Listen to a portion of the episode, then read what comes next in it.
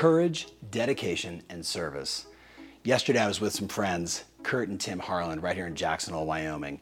And Tim, who's a firefighter, handed me this coin as kind of a, a moment of our friendship like, hey man, I want you to have this. And I looked down at it and I was like, courage, dedication, and service. And he said, this is the code for what it means to be a fireman in this town. And I was like, that's more than a code. That could be a code for everybody courage, the ability to pick up the phone, to, to take the action, to shoot the video. Think about how important courage is for what you and I do every single day. The more courage we have, the more likely we are to, to take the risk, to take the action. We all experience the fear, but it's the courage to move beyond the fear, to make the phone call.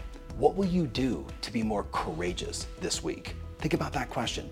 What will you do to be more courageous this week? And that second word is service. And we talked about so much that like our income's in direct correlation to the value that we deliver the marketplace. It's the value that we deliver. It's the service. It's going the extra mile. It's surprising and delighting our clients. What will you do to raise the bar of your service this week? And then dedication, the last word, dedication.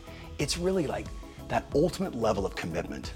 What will you do this week to raise the bar of your own personal dedication to your clients, to your family, to your business, to the things that matter most to you?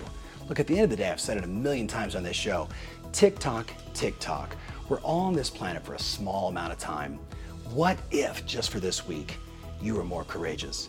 What if for this week you got out of your head and you just said, I'm gonna do everything in my power to solve problems for others? I'm gonna make value and service my mission for the week. And what if you just said, this week, amongst all of the noise and everything that could be distracting me, I'm just gonna be more dedicated?